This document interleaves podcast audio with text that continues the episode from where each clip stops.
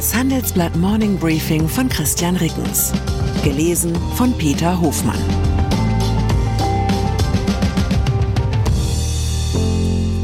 Guten Morgen allerseits. Heute ist Freitag, der 17. Februar. Und das sind unsere Themen. Ex-Oligarch Michail Chodorkowski äußert sich zu Scholz, Putin und Russland. René Obermann spricht über Rüstungspolitik und den Eurofighter.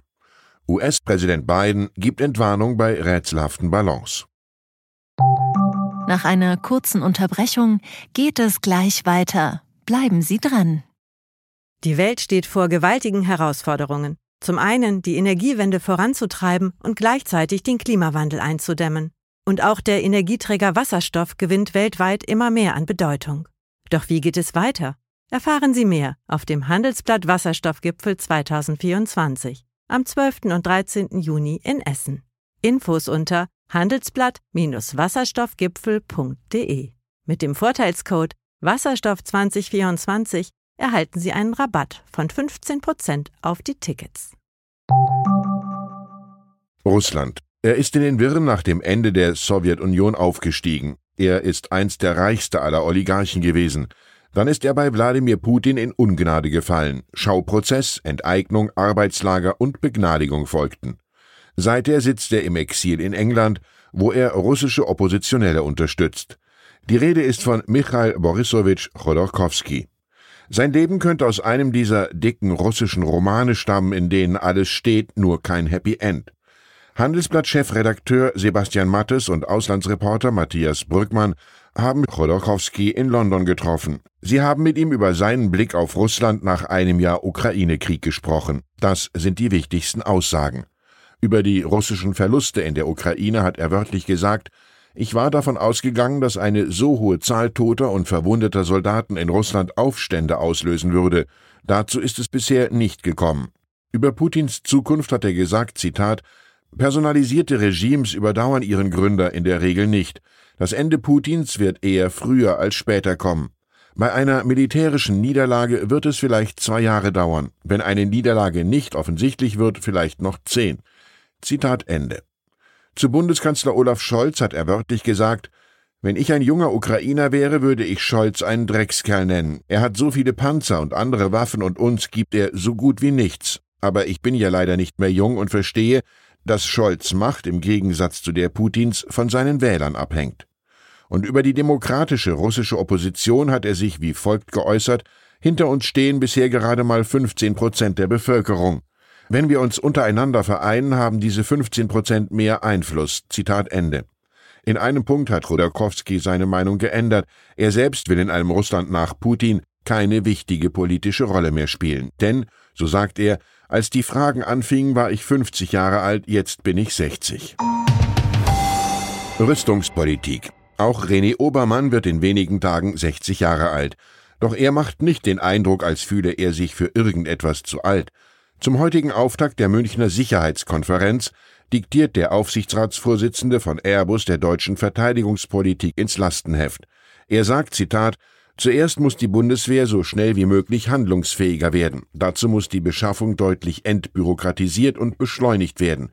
Das beginnt bei der Munition und reicht bis zum modernen Waffensystem. Obermann fordert im Gespräch mit dem Handelsblatt vor allem eine rasche Entscheidung über die Modernisierung des in Europa produzierten Eurofighters. Der maßgeblich von Airbus gebaute Jet werde bis 2060 das Rückgrat der Kampfflugzeugflotte der Luftwaffe bilden. Außerdem wird die Brücke in das geplante FCAS-System bilden, das künftige Luftkampfsystem Europas.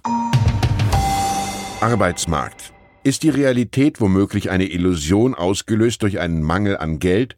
Diese These vertreten zumindest namhafte Experten in Bezug auf knappe Arbeitskräfte. Die These vom Fachkräftemangel stimmt so nicht. Das hat der Leiter des Instituts zur Zukunft der Arbeit, Simon Jäger, im Interview mit dem Spiegel gesagt. Denn, Zitat, wenn einem Unternehmen Fachkräfte fehlen, kann es das eigenständig ändern.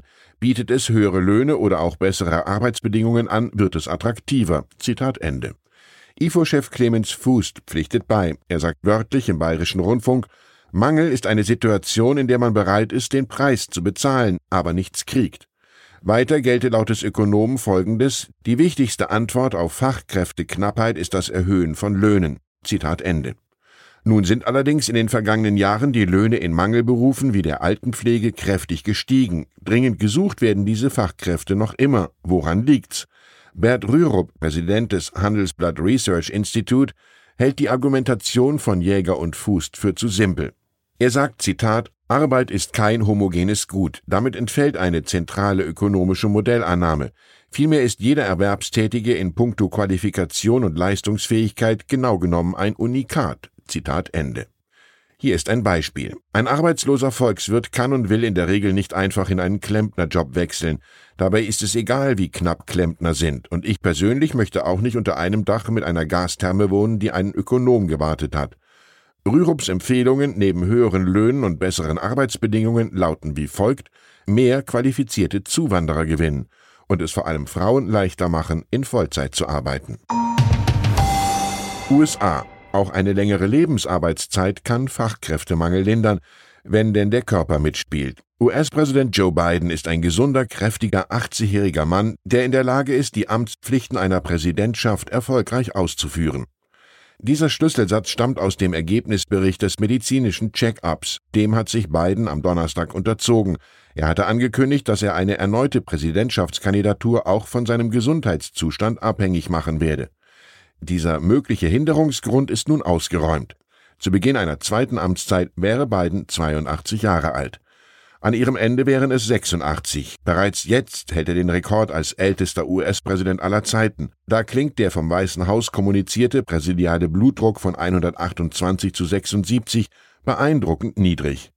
Kaum zurück vom Arzt hat Biden bei einer Rede im Weißen Haus das Rätsel um die drei unbekannten Flugobjekte gelüftet. Die wurden in den vergangenen Tagen über den USA abgeschossen. Sie haben aller Wahrscheinlichkeit nach nicht der Spionage gedient. Biden hat gesagt, dass es sich nach Erkenntnissen der Geheimdienste wahrscheinlich um Ballons von Unternehmen oder Forschungseinrichtungen gehandelt habe. Die USA hatten zuvor bereits nach eigenen Angaben einen chinesischen Spionageballon vor der Küste von South Carolina abgeschossen. Fraglich ist, ob Bidens Erklärung ausreichen wird, um die Gerüchte über eine unmittelbar bevorstehende Alien-Invasion zu zerstreuen. Deutschland zumindest hätte in diesem Fall gute Chancen, kurzfristig verschont zu bleiben. Wegen des Verdi-Streiks an den deutschen Flughäfen könnten die Außerirdischen heute schon mal nicht landen. Ich wünsche Ihnen einen Tag wie aus einer anderen Welt. Herzliche Grüße, Ihr Christian Reckens.